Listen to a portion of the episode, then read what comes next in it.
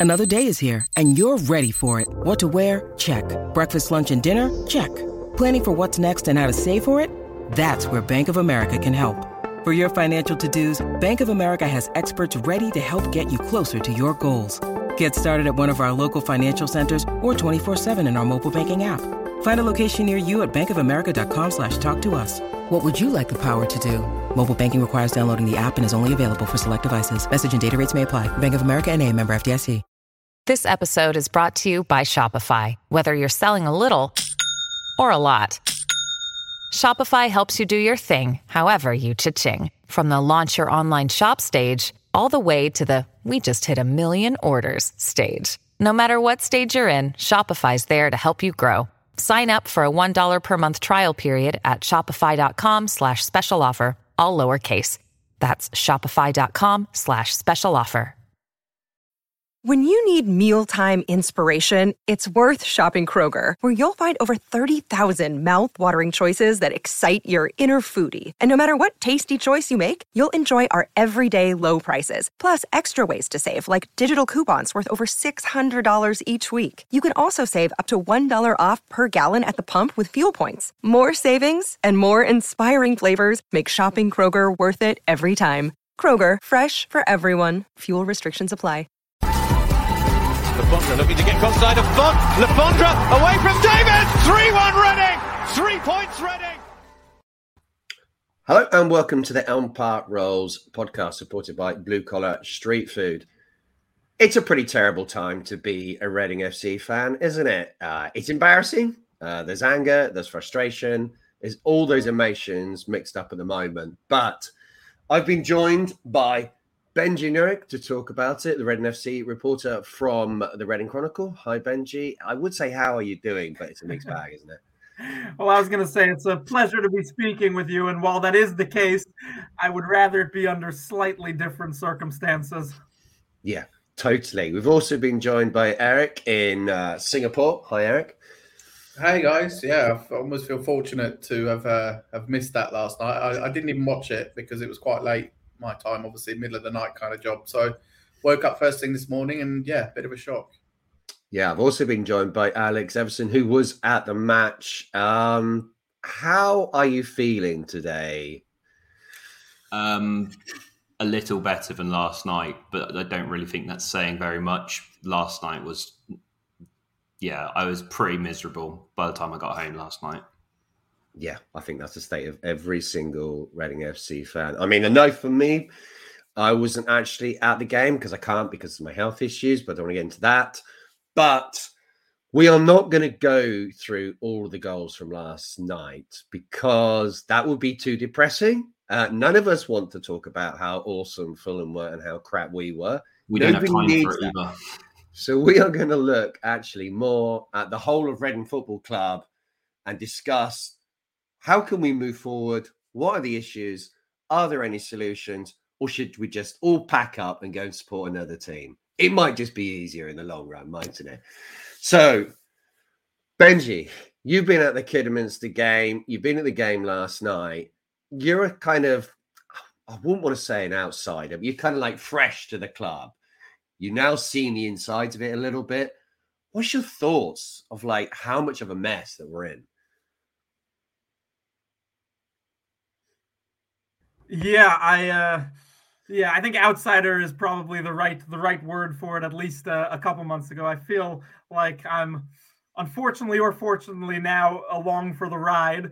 Um and it, it is interesting because you know, I didn't know that much about Reading as a football club before joining. I mean, I remember them obviously from the, the Premier League days. Growing up as a Chelsea fan, that was kind of my introduction to Reading. Was they were always, you know, one of those teams that you didn't really want to play against because it would always be tricky. It would always be a pesky team to play against. But um, obviously now it's a very different team, a very different club. And joining a couple months ago, a I, I don't think the situation necessarily was quite as dire potentially as it is now and b i think i didn't quite realize maybe how much of a mess maybe it was behind the scenes and on the pitch and things obviously have just gotten progressively worse and worse and worse i mean i've covered now i think I think I've reached 10 games. I've seen one win away at Swansea. I'd, I'd like for that number to grow at some point. Um, it doesn't feel like it's going to happen anytime soon. Really thought that Kidderminster would be the, the obvious second win to get. Um, and it's just, it, it's, it's such a difficult point right now because it's hard to see where things get get better. It's hard to see sort of how things get better on the pitch. Obviously, the squad isn't improving. Scott Dann getting injured last night just more more problems in terms of the actual personnel in the squad and off the pitch it's hard to see what is being changed what is what is changing in terms of the structure of the club in terms of the everyday decision making of the club.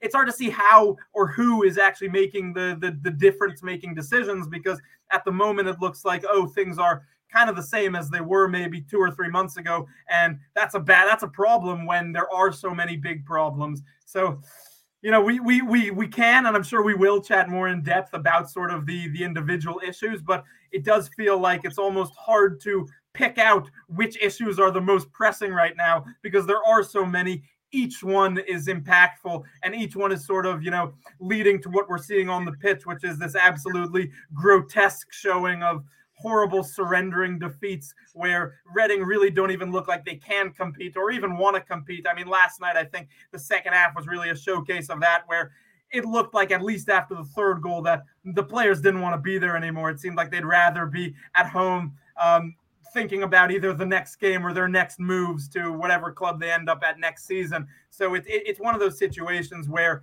the whole club has a feel of almost – I, I, would say catastrophe. I would say almost end of days, but to an extent, it's almost as if that feeling to a lot of people isn't there because it's hard to fully buy into a club where the fans are really not being kept at the center by the ownership, by the management, by the hierarchy. It's hard to it's hard to get. I, I as a fan of football myself know that it's hard to put yourself into such a strong emotion when you feel like the thing that you're caring about doesn't really care about you back. So I I understand any sort of feelings of apathy. I obviously understand feelings of anger and frustration and I mean hopefully things improve, but yeah.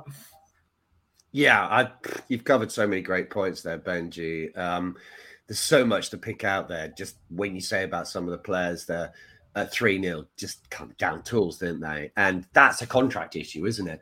Which is another thing at the club that is ongoing. It's not just one season that we've had this, but I mean, Alex, you were at the game last night.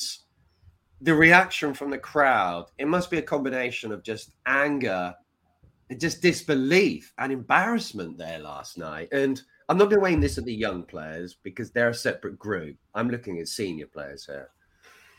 Yeah, the crowd definitely turned um, turned on on the players uh, and the and the management um, after each goal went in, and it definitely got more and it, there was more and more people turning against them uh, after each goal. Um, I mean, as you say, the senior senior players within the side. I mean, it, yesterday was a bit of a bit different because there just wasn't that many senior players there. Um, but the senior players within the side yesterday, there was just there's very little. I guess there's very little in the way of kind of leadership, not not captain leadership trying to lead the team, but there's very little in the way of like experience on the field trying to drag anybody through the situation. Laurent obviously made a mistake very early on in the game, and the only players who went over to him were Holmes and Tetek, I think, and that's it. And it, it like we're talking about Tetek, who's what 19 and has played 10 games for the club, and Tom Holmes, who who was the most senior centre back on the field because every other centre back at the club is either injured or not available for some reason. Um, but you've got you know you've got other senior players who've been at the club years and years in the likes of John Swift, or you've got players who've played at the top level like Carroll or Drinkwater, and nothing happens. Like I don't I don't understand. These are the players you're meant to, as academy graduates, like Bristow or um, you know, players players as such like like that. You'd want, you know, players like Carroll or Drinkwater or Swift. You want them to be leading the team and, and taking games by the, you know, by the scruff of the neck. Was I expecting this to win yesterday? No, not really. Like it was Fulham. I kind of expected us to lose three or four nil, frankly. But it, the manner of which you do it is is is you know that's that's all important as well as the result at the end of the day. If people turn up and they see a performance which is befitting of what they think is, um, uh, you know, a, a performance of quality and effort, results they're not forgiven, but they're at least accepted sometimes. Um, and yesterday, the second half was like it was unacceptable to watch as a fan and you know the players should be embarrassed about it. Frankly, yeah, I totally, I can't, I can't disagree with that one at all because it was a shocking display, shocking the way. Not so much that that we lost. We can lose to any team in the league at all. That that's not a problem. And Fulham have already beaten someone by seven this season in Blackburn Rovers. And uh, unfortunately, I don't think we're going to have the turnaround that they had after that happened. But um, Eric, you're kind of slightly distant from this situation. Now, maybe that's a good thing right now, but we've got a manager who's overseeing two of the worst results in the club's history. I, I don't feel I'm overhyping it by saying that. If you suffer that horrible, horrific defeat at home, 7 0, our biggest in the Football League history, and Kidderminster, how is he still here? I, I, find that hard to understand. I mean, I know logically why it's happened, but he shouldn't be, should he? It's a it's a difficult one because you can have two very different perspectives on on the Paunovic situation. I think one is he's been dealt the worst hand of any Reading manager in recent times. Uh, even you know, I remember was it Nigel Adkins that had the whole team of young players at one point. Um, Jose, Jose Gomes obviously had some restrictions during his time, etc., etc. But he's not been able to sign any of his own players. Um, he's had horrific injury luck. COVID is not helping. Um, that being said, you still have uh, a team of individuals that should be able to beat a National League North side, regardless of the injury situation, regardless of not having played for a month, which is the kind of excuse that he rolled out, even though Kidderminster hadn't also played for a number of weeks. So, as much as some people may see sympathy, including Sir John Madejski, who was on the radio today, um, giving Paunovic a, a whole level of sympathy, it's still unacceptable. You cannot play a National League North side and just completely whimper, not have a shot on target in the second half lose 2 1, lose what looked actually fairly a fairly convincing loss, a fairly convincing defeat against a team that's that far below you. Then take on a team in Fulham who, yes, are very good, yes, has some quality. Um, but by all means, you know, if you go to, to seven, that is just a clear indication of downing tools. Uh, I was at the Birmingham City last game of Nigel Adkins' era, uh, where they conceded six. I was at the Norwich game where I think we conceded seven. Um, and it's just a clear sign of players giving up, downing tools. I think it comes down to a, a couple of things, right? If you sign players, like Alex talked about, players taking leadership, players having leadership, senior players like Drinkwater Carroll, these players are on short term contracts. And so they don't have time to build an affinity with the club. And as much as they, you know, should be professional and should do that, you know, when you just sign players on Andy Carroll a grand a week until January, you know, how is he going to build an affinity with the club and actually really fight for that shirt? And I'm not saying he didn't yesterday. I, I don't know. I wasn't there. But clearly the players have stopped and given up in the last few days. And it's just completely unacceptable. And the buck does have to stop with the manager at some point because that squad should be a National League North side, no doubt it, it, when I said a leadership, I don't. I, just before anybody time takes that out of context, I feel like I probably should have gone with the word ownership, ownership and professional pride, not leadership. It's not you know lack of leadership or captains and stuff like that. It's it's ownership of your responsibility on the field and uh, and professional pride on the field as to to, to, to do a good job. Yeah, well, that being said, yeah, I was sorry. Say, I was just going to say quickly, like we've had leaders of the team come out and talk to the fans in the past, um, and there's been a deafening, deafening silence from every player uh, on social media. The only player that kind of came out was Meite ahead of the game yesterday, trying to say, let's all stick together, let's do something. The rest of them are completely silent. So whether they've been told to do that or whether the atmosphere is just that poor at the moment, that's a question to be asked, I suppose. Which is and then after after yesterday, the only players who came out were Tetek and Halilovic, and that was it. Mm-hmm. And Halilovic wasn't in the squad, and Tetek came off injured and is a 19 year old academy prospect, uh, like kid. Like, where's where's anybody else? What like I, mm-hmm. it, it doesn't change things getting them to come out and, and apologize to fans but you can't you can't go and lose like paul said two of the worst results in the club's history and then just shut up shop and not not communicate with fans. That's not acceptable. And that also then comes back to the manager and the, the coaching staff. Like are they not are they not talking to the players and saying hey guys we should probably come out and and say something here. We should probably come out and, and at least be open with the fans and say yeah we messed up. But yeah it's not happening. So Mm. Uh, do you get any level of insight, Benji, into what goes on there as a as a journo? Yeah, I mean my my view on on Paunovic, and I think you know the the opinion of the fan base is pretty unanimous at this point that people feel that it's time for him to go, and it's hard to really fault that uh, that thought process after the two results uh, over this past week. And I mean, it was very clear in the stadium last night. It was very clear on social media, and I think you know, on the one hand, I really do feel for the circumstances that Paunovic has been placed in this season. You know, things out of his control have gone terribly for him. The combination of the EFL restrictions in, uh, for the transfer market, the six point deduction, the injuries, etc., etc. It is a terrible situation. And if Reading were in mid table and kind of cruising towards safety, but not going anywhere this season, I think you could make the very valid argument that Paunovic deserves next season or, or deserves the summer where he can be in charge of the rebuild because he hasn't had a fair shot of it this season.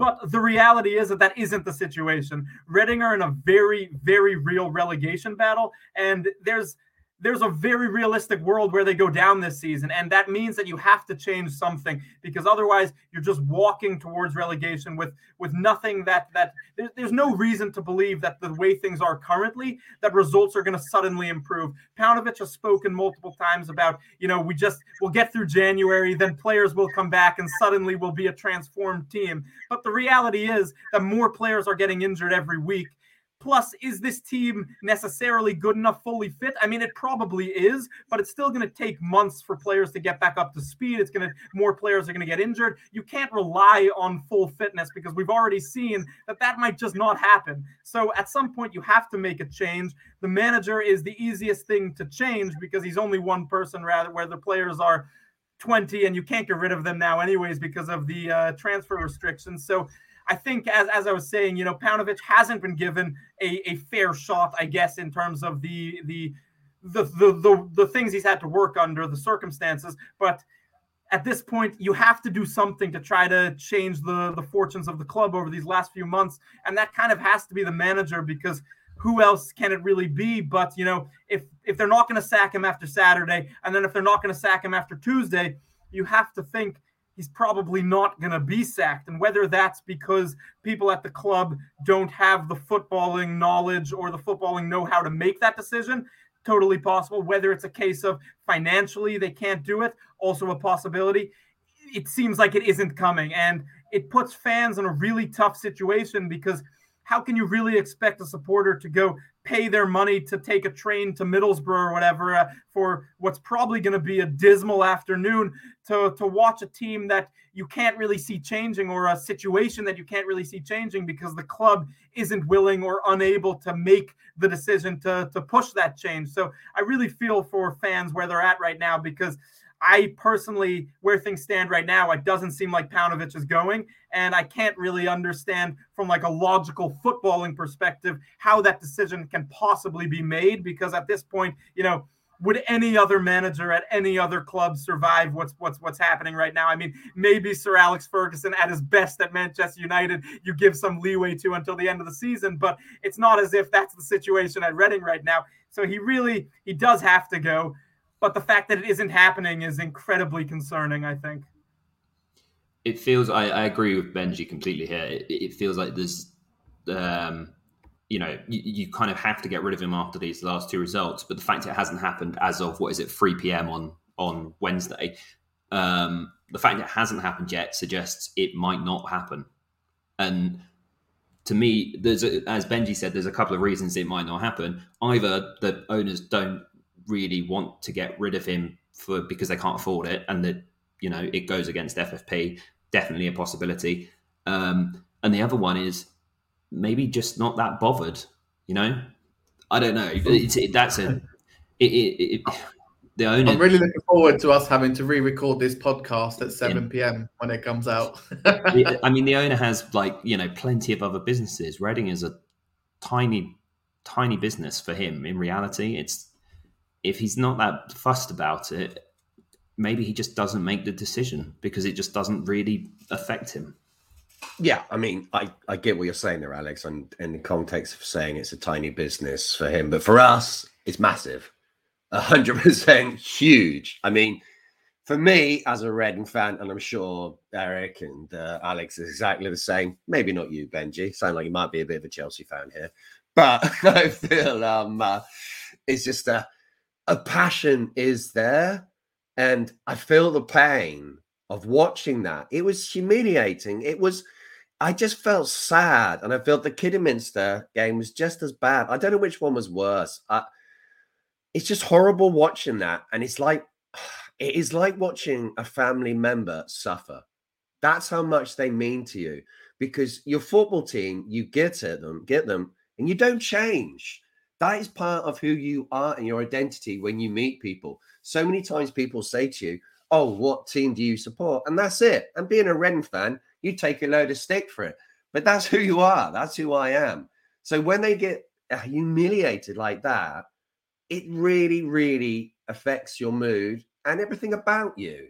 It shouldn't. It's sport, but life isn't logical. But we've, we've all spent thousands and thousands of pounds 20 30 40 years supporting the club um, and it's almost as as dismal as it could have been. Obviously, we had the thing in the 90s of Thames Valley Royals, and we had situations in in in lower divisions. But actually, the current situation of the club is if the owner goes, uh, we're at real risk of administration and even worse, shutting shop. If it takes all the money with him, we still owe him rent for the stadium, for the training facilities, etc. That's all owned by him so it's hard to, to, to kind of imagine or think of the club being in a worse uh, situation, or at least at the start of, because it only if it also feels like this is just the beginning of a situation that over the next couple of months or couple of years is only going to get worse before it gets better. Because an immediate fix doesn't seem likely. I can't see from where that would come.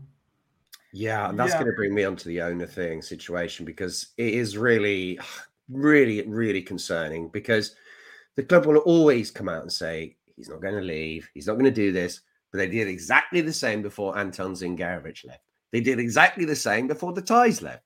So I don't really believe or know what to think about it. And if he was to leave, we don't own the football stadium, we don't own the training ground.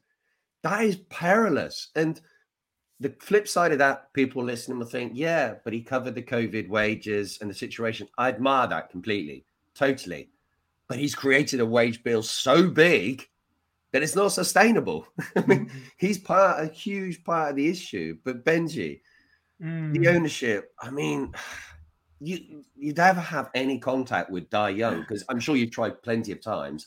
You just can't get anywhere with him, can you? No, I mean, I think Reading's ownership situation is a microcosm of a lot of the problems in, in football at the moment, or at least in English football, where you've got this guy who never, I mean, I know he was there at the Nottingham Forest game, but he never shows up. He never speaks. You never hear from him. He's someone who controls the fate of the club and to an extent almost has the club hostage in the sense that it's hard to be too critical of him or it's hard to like protest against him or anything like that because you've got this nagging thought in your head of, oh, if he leaves, we're in even more trouble than if he stays. And that's a super unfair position for fans to be in because he's not doing his his job right now as the custodian of Reading Football Club. He's not supporting the club in the way to build the to build the the foundations to help the club be in a better position when he leaves than when he arrived. But the problem is, as as you just touched on, if he goes, what what even happens at that point? It's it's end of days type of talk. So it's it's it's really a difficult situation because you criticism is incredibly fair criticism that I mean myself and the Reading Chronicle were part of this weekend and throughout, but it it feels like what is the alternative at the at the at this moment. But that being said, that doesn't give the ownership uh that doesn't i don't think that gives the ownership a way out and i'm not trying to say that that does give the ownership a way out because things need to change and they need to change immediately i mean the first thing is that it's ridiculous and just so sad that fans know nothing about what's going on inside their club. It's an absolute joke. And I know that it's a thing in football as a whole right now that clubs are very secretive and closed off to their fans, which is ridiculous as as a whole because the club should be for the fans, so they deserve to know what's going on. And Reading is worse than most clubs. I mean, you try to reach out to Reading and get any sort of information on what's going on, and you always get no comment. You always get blank. There's nothing that you're going to find out. Meanwhile, there's very, very real questions that need answering. And so, you know, I, I don't really know. I, I think the way that fans are being treated by their club is incredibly disrespectful and just shows no sort of understanding that actually the fans are the bedrock of this club. And if they're they're not going to leave, I guess that's that's the catch 22. You know, it's that they know that they've got these people tied in for life so they can treat them as badly as they want. But it's just so disheartening and sad because Reading fans shouldn't be in this situation where they have to wonder, oh, what's going on with my club on a day to day and a long term scale. They should be able to feel, all right, things aren't great, but at least we know what the plan is. At least we know how the uh, what the idea is to, I guess, put us back on the right track. And there's no way for Reading fans to know that because they get told nothing. And it's not as if I have tons of insider information that I can share because truthfully, it's incredibly hard to find things out. It's incredibly hard, uh, you know, it's incredibly hard to know who actually knows anything because it's incredibly, uh, it's incredibly closed off at the top where certain people know what's going on and certain people make the decisions, and then the rest, a lot of people are kind of just guessing to an extent, and it's it's bad. It's a bad situation to be in because it it it's just as as I said, unfair on fans, and I'm I'm losing my point ever so slightly because I'm frustrated by the situation that that the that the club is in. But as I said, I think the the lack of communication, the lack of transparency. Um, I think it's okay if you're a club like let's say Chelsea, who are routinely competing for trophies have a good business model, even if it's funded by a very wealthy owner, whatever. You you can feel confidence in the way that they run their club. And so for the club to come out in, in the meeting with Star last week or the week before and say, well, you know, plenty of other CEOs and owners don't speak publicly, it's, it's a ridiculous thing to say because most other clubs are not in the situation that Reading are in. Reading, as, as you were just saying before, if the owner backs out all of a sudden, which is something that happened at the two previous clubs he owned or his family owned, who knows what even happens to the club. So to suggest that it's okay that there's no transparency or communication because other clubs are in that position is just fundamentally makes makes a mockery of, of what every Reading fan is feeling right now, which is very valid anger, frustration, pain, etc. So I don't know if that fully made sense, but it was a, a, frustrated rant, I guess. Yeah, I oh, there's a point there I want to pick up, but when you said the club use other clubs as an example of owners that don't speak. What? Why do we have to be like that? Why do we have to be that club that follows everyone else and use a really bad example to be that bad example again? That makes no sense to me. I mean, why can't we be the club that has a bit of transparency? I'm not expecting us to suddenly go from this to going into the Premier League in a year. It's going to be a gradual process. But you have to open up slightly because at the moment, the club and the fan base is breaking down. Just look at the stadium. No one's there. Nobody cares so much as they used to. If, if you lose your fan base, you're losing everything, and you will find it incredibly hard to get them back. We don't have that solid fan base that massive clubs have, and they will come whatever league we're in. Leeds United, they still have 30,000 there in their stadium. If they're in League Two, it's irrelevant. They will go. We don't have that. And yeah, we, we, used to be we used to be known as a we used to be known as a community club, and to be known as a community club, you need to have a connection between the club, the players, the fans, And over many years now, there's been a distinct lack of uh, Reading openly communicating with fans. It doesn't have to be every single week. We don't need Twitter updates of what Dai Yongge is getting up to in his personal day to day, but it's driving people away because I, I think since I've moved, especially, but even before that, before COVID, I was feeling less and less connected to the club. And I think the first thing that has that caused that is a complete lack of communication, a complete kind of lack of understanding of what's the actual strategy of the club? What's the long term plan? What's the vision? What are we trying to achieve? What's our business model?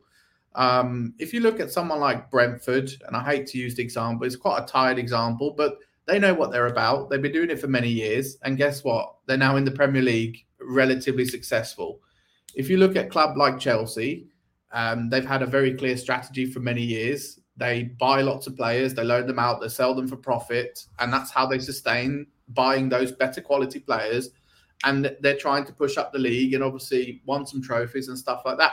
We don't have a strategy, and if we do, it's certainly not been communicated to anyone uh, that I know of, and that that's a problem, and that's going to drive more and more people away. Um, and that's just one of the problems, right? There's a long list, but there's my rant. the thing is, where the thing with the, the strategy and, and knowing what the business model is as well, it it's not limited to being a big successful club. You don't need to be a Chelsea. You don't need to be Brentford in the Premier League. I mean, you only have you can look down the leagues, and there's plenty of clubs where you can see, okay, this is the business model that they've adapted or adopted. Um, this is how they're going to be successful in the next three to five years, and this is like this is what they're going to do. Look at Lincoln. Lincoln brought themselves up from the conference and are now sitting what mid-table in in League One. Look at Accrington Stanley. Their their budget is tiny, yet everybody knows exactly how they operate because the chairman is very transparent and he comes out and says exactly what the what the club is going to do. Um, and at Reading, we've got none of that. We've got absolutely no idea what the plan is. What's the plan for next season? Does anybody have any idea? Like who? What are they going to? Who are they going to sign? They haven't got haven't got any money to spend on wages next year, or whatever it is, eight million or thirteen million or something to spend on wages. They've got no players under contract barely. Um, what's the plan for next year? Like the club haven't ever really come out and said anything. They've just basically said, "Oh yeah, we have to stick to a business plan this year and next year," without ever actually acknowledging the fact that there's long-term consequences of the fact that they were now under this business plan.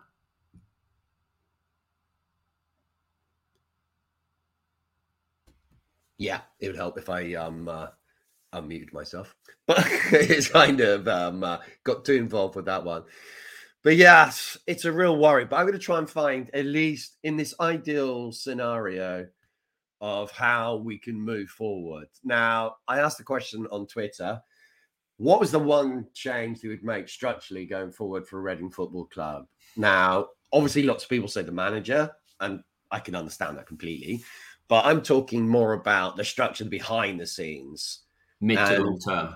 Yeah, yeah, yeah, definitely. And director of football was one that came up just repeatedly, repeatedly. I'd say 90% of the answers were about that. Um, Brian McDermott comes up, but I'd love to see Brian back at the club. But I just want someone. I want someone to come in and I want Kia to go. I don't want him near the club.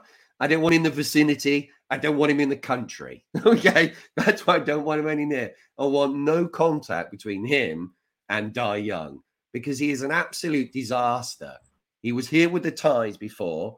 He leached a load of money out of the club then, and now he's doing it exactly the same style. And our owner is falling for it again. With threats to our nation waiting around every corner, adaptability is more important than ever. When conditions change without notice, quick strategic thinking is crucial. And with obstacles consistently impending, determination is essential in overcoming them. It's this willingness, decisiveness, and resilience that sets Marines apart. With our fighting spirit, we don't just fight battles, we win them. Marines are the constant our nation counts on to fight the unknown. And through adaptable problem solving, we do just that. Learn more at marines.com. But what do you think, Benji? Do you think that is going to be something that is going to help us? I know there's lots of other issues, but surely we need someone in that position. Yeah, I mean, you you speak to people sort of around the football industry, and people are kind of scared of Reading. You know, agents don't really want to send their players to Reading, which is why, you know, you, a lot of players are sort of people without other options because players with other options. Agents don't really want their player coming to Reading, and a big reason is you know you you hear this this comment a lot, and I heard it quite a few times with people I spoke to this week. You know, this is what happens when non-footballing people are making football decisions, and it is a, a it, it's an easy statement to say, but it's it's it's true in a lot of senses that you know if you don't have people who a understand the game as a whole and b understand the, the game in this country and what it takes in the championship, you're going to have huge, huge struggles because eh, is this the one industry in the world where you can get by without any experience? It, it seems like it might be, and it's just crazy. And I think you know what you what you said there about Kia. I don't know if director of football as a title is necessarily the answer. I think it's more about Dai if he if he still is committed to the club, which obviously the last statement we heard from him said he was then he needs to surround himself with people who are going to turn the money that he puts in, whether that's a lot or a little, into some sort of concrete plan on the pitch and around the club. And currently, the people that he's surrounded with aren't that, whether it's people who just don't have an idea about football and how to build a club, or whether it's people like Kia who have ulterior personal motives of their own. He's surrounded by people who don't have that much of an interest in seeing Reading excel like we all do yeah, I mean, you only have to look at the, the people who are involved at the club at the minute outside of Kia. The C, the CEO is one of Dai's friends, and his skills involve he's good at Excel. I mean, I'm good at Excel. Doesn't mean I should be CEO of Reading Football Club. Like, come I on. I think I'd have you at the moment, Alex, over the current establishment. I'm not joking. Yeah, well, Thank you.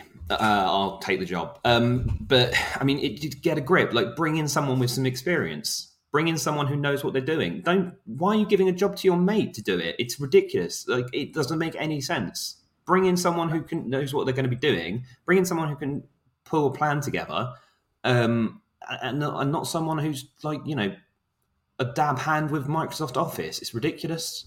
Yeah, I think number one on the qualification sheet for anyone that they bring in should be they have to care about the football club more than their own bank balance. You look at Kia, he's an absolute leech. He's been a leech for a long time in the English game.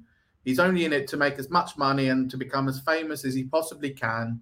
Uh, it's a disgrace because he cares much more about his own bank balance. And that's what he's trying to do. He's found an owner. If the owner has got good intentions, which is what we're told, the owner's got great intentions, he's put lots of money in then Kia's using that to his advantage to, to line his own pockets. Ron Gourlay was the same. Ron Gourlay came in, great CV, great looking CV, and he actually he's absolutely ruined the club, hasn't he? And it was all in his own interest, his own ego.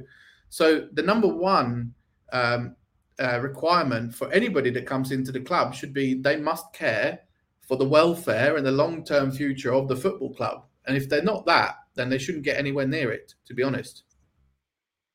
I totally agree on that. We need to find a way forward in this situation. Um, Alex, you wanted to say something? Yeah, and I mean, uh, we I know we've we've mentioned Kia a number of times, but there's other people in the background as well who are who are definitely involved.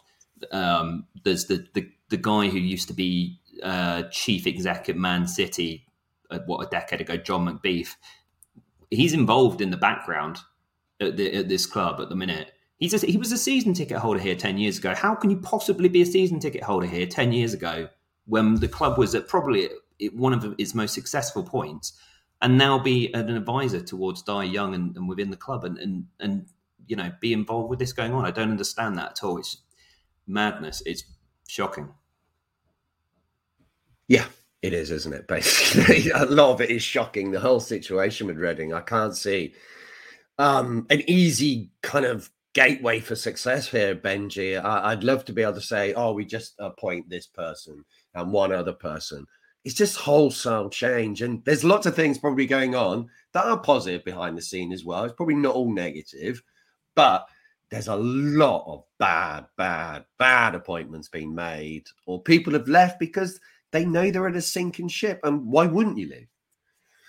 Yeah, no, you're absolutely right. And I mean, it's, it's, so disheartening, I guess, to look at a situation. And it was one thing, you know, if the performances on the pitch weren't good and that was the extent of the problems, then you say, okay, there are solutions to this. We can sack the manager, we can bring in new players, etc., etc. But the problems run so deep that it's hard to figure out what what the way out is. And if you don't have people who are really quite savvy and good at, at at running a football club, then it's hard to have faith that that that it's hard to have faith without those people at the club that things are going to get better. And the combination of how difficult of a situation it is at Reading right now, which I think we all understand and agree is a difficult situation, but to be in that situation and to have the people in charge prove already that they don't know how to deal with it is just so worrying because why are you continuing to hand the keys to these people who have shown that they, they they can't do the job or at least they can't do the job successfully it's time to to start at the top make big changes figure out how to run this club over the next couple of years and if that doesn't happen and it doesn't there's no signs that that is happening there's no signs that any wholesale change is coming it just seems like a continuation of uh, what what we're seeing now is continuing in the coming months. It's hard to feel positive or optimistic about where this club is, say this time next year or this time five years. Yeah, I, would love to come up with a solution that's, right now. That's I'd love to. I'd love to be able to wave a magic wand and just say, "Oh yeah, look! All of a sudden, we're not amazing, but we're okay." That's the point that we're at. We just want to be okay. Alex, you're going to say something there. Yeah, I was just going to say that's if there's a club in five years still here, Benji.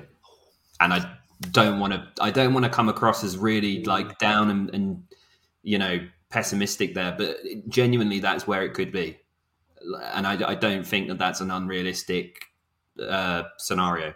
That there is every chance that in two years' time this club might not exist. If we get relegated this season and the owner pulls out, like who's coming in to buy Reading?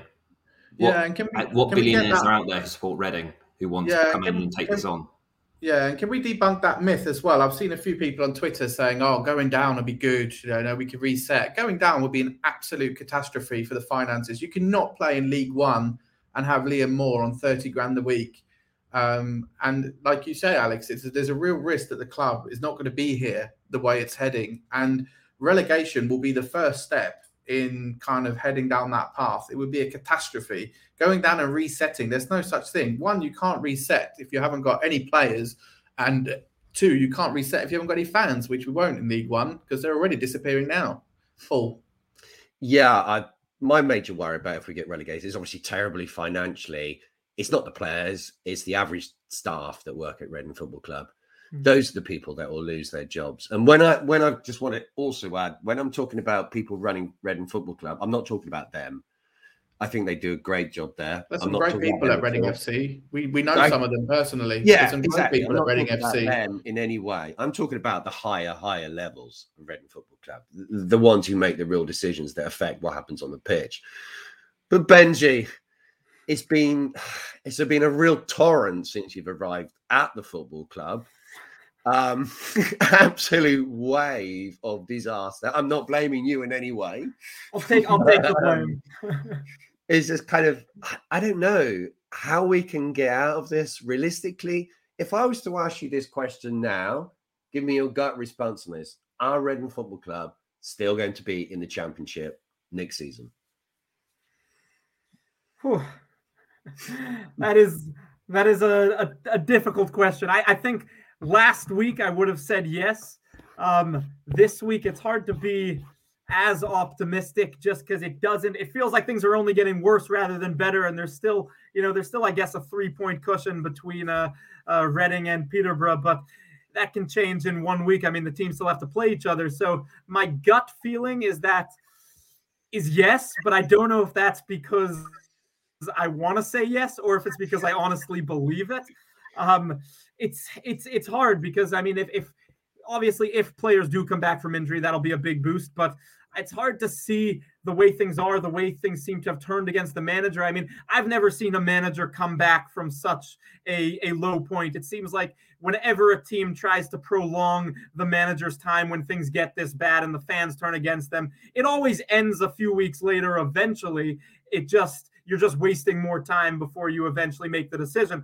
But honestly, I'm not sure if the decision is going to come with with this club with the the way things are right now. And I think that's a huge problem because while I don't think it's Paunovic's fault, the situation that the club is in right now, you have to change something. You have to you have to spring some sort of life back into the team. And obviously, the players should be motivated enough to get themselves there uh, automatically. But the reality is that that isn't the case. Too many too many players. It it is too close to just a job rather than you know a passion for Reading Football Club. And so you need your manager to really be able to sort of take on that motivational uh, that motivational capacity. And if that gets lost, the team's going to be in trouble. And I mean, I know some some people around the club feel that Paunovic might be too nice to the players sometimes and a little bit too much of a friend rather than you know someone who really can crack the whip and get people in into shape when when it's necessary. And I don't know. I mean, I'm not in the dressing room, so I can't say 100% if that's true or not. But I, I I do think there's a there's a chance that they need sort of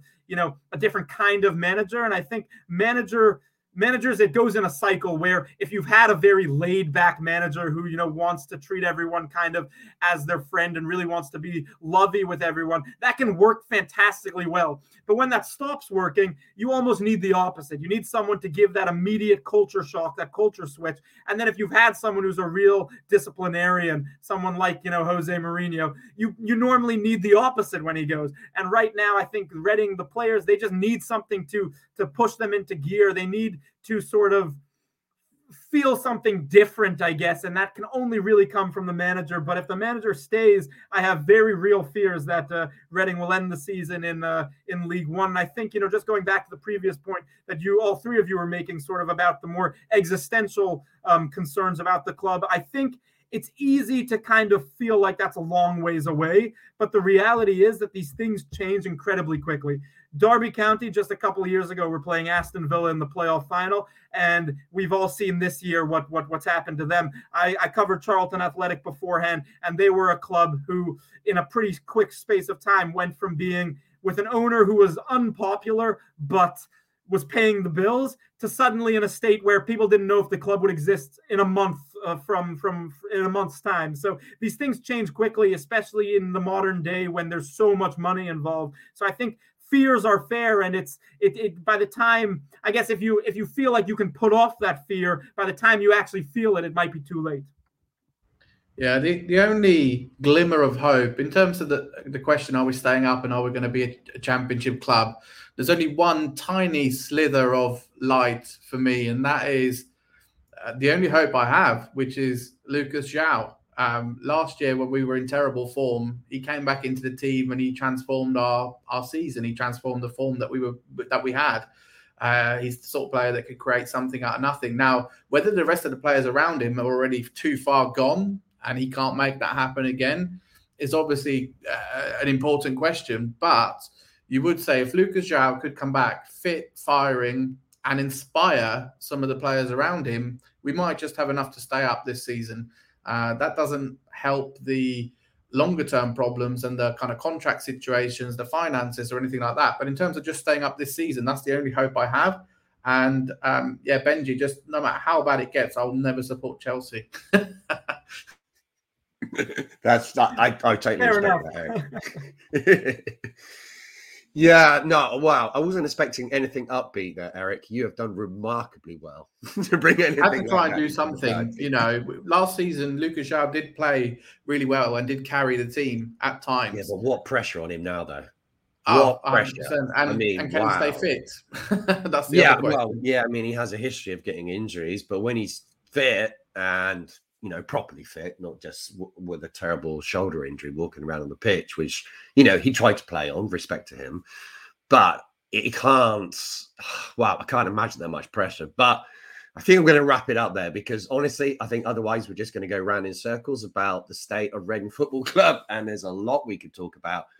But thanks a lot for listening and thank you all for joining me. And we will be back with a preview show this weekend for the game away at Middlesbrough. And if you're going to that, wow, I salute you. Oh, Alex is going to that. What an absolute crazy person. Well, Benji, you'll be in pay. So don't even like.